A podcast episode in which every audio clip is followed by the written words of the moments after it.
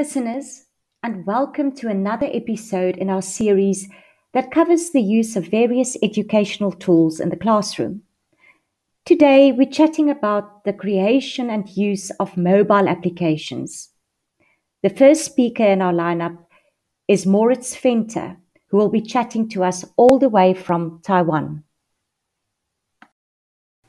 Hello everyone, this is Moritz Venter. I am discussing how we used the Glide app program to make basic applications uh, for the use of classrooms. And for my project, I had my group and myself adding data about animals and their dietary habits in South Africa.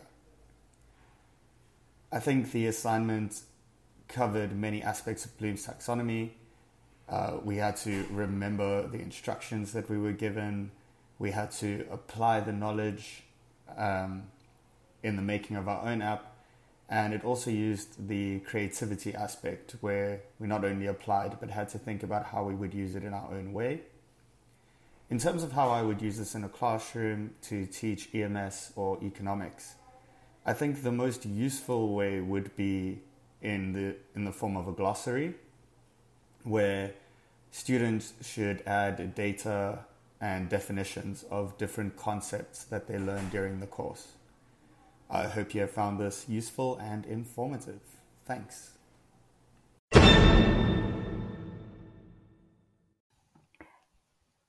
Thanks for that, Moritz.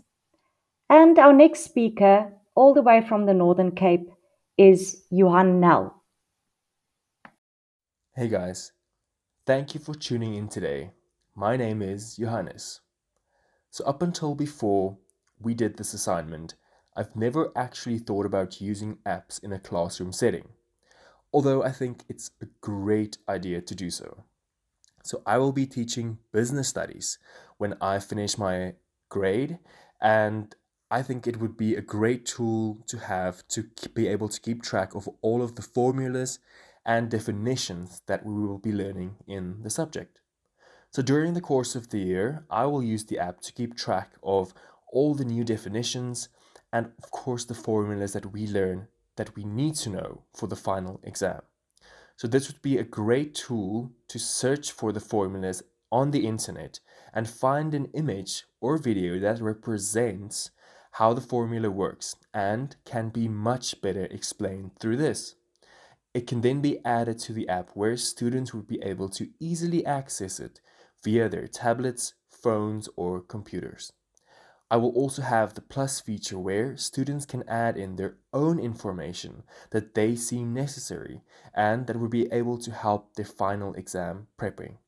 I think this is a great bank of resources to have all of the information in one place and digitally available to find it whenever it's needed.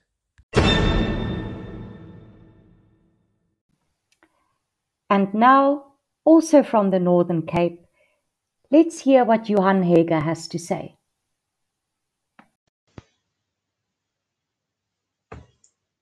Hi, I'm Johan Hager, and my experience of making the Glide app was both frustrating and fun. Once I got the hang of it, using Google Sheet as the skeleton in your app can be hard to first imagine how the app will end up looking once a sheet with the information is transmitted to the Glide app. Involves some planning and practicing to envision the app before it is transferred to further editing in the Glide app website. Also, to display an image in your app takes some learning and understanding on the URL of the image will display on the app. I created an app that allows visitors of my app to edit and learn more about South African street food. To evaluate my app, me and my group members checked and critique the app I created. I think my app only made my group members more hungry, but they also added their favorite South African street food foods with a description. I can work more on the outline of colors and fonts and uh, images outlines for this app, but it's not a heat turner. But it is nice way to know South Africa and the street foods we love. The app will be nice for the tourist industry. Analyzing my app, I don't know if it is different from many other apps about food, Mine is different in that it is work as a tourist tool. The information is pretty much organized and simple. The app carries out the simple service of identifying South African street food, and the implications of the app is simple. The user downloads it and applies it to their mobile device they are looking for something local to eat. The app is easy and safe to understand for anyone of the ages of six years old and up, and will be easy to recognize what it is meant to do, and easy to learn the foods from South Africa and recall what you learned through the app. I would use an app like this to line out the lessons taught per the curriculum and would only let me edit the information. But if students wants to go through the lessons again, it will be there for them to to be available on their mobiles. Having lesson plans and homework available through the app can be helpful for the students to keep track of their schedule. Also, reminders can be displayed for them to not miss out on activities and will have no excuse to not have done their homework. Also, field trips can be recorded and the memories of a field trip shared on the app. Thank you for listening.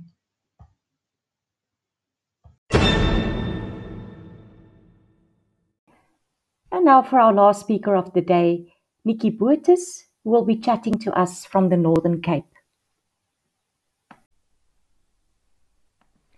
Hey listeners, this is Nikki speaking, and like the other members of my group, I'll be discussing my experience of creating a Glide application. I really enjoyed learning how to make a mobile app and think school pupils will enjoy this too.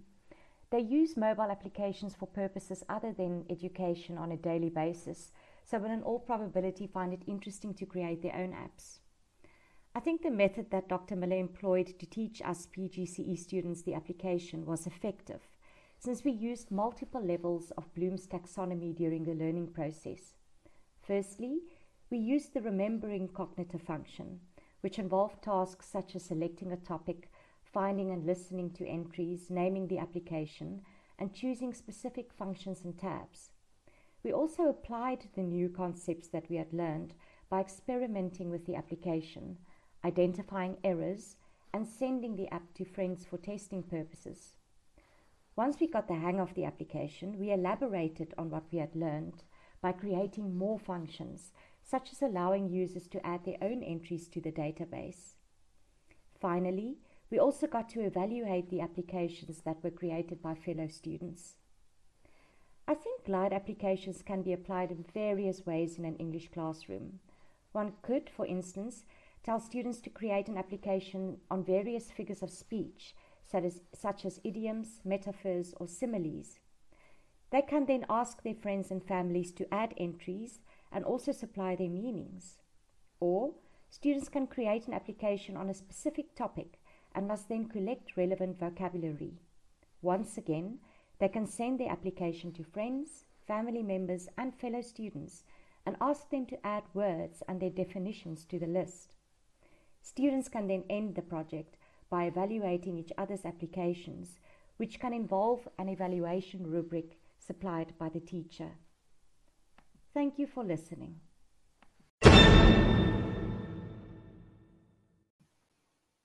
And that concludes our episode today on the use of mobile applications in the classroom. From all of us, thank you for listening, and we hope that you learned something today um, and that uh, the use of mobile applications in the classroom will indeed uh, enrich your teaching experience. Have a good day.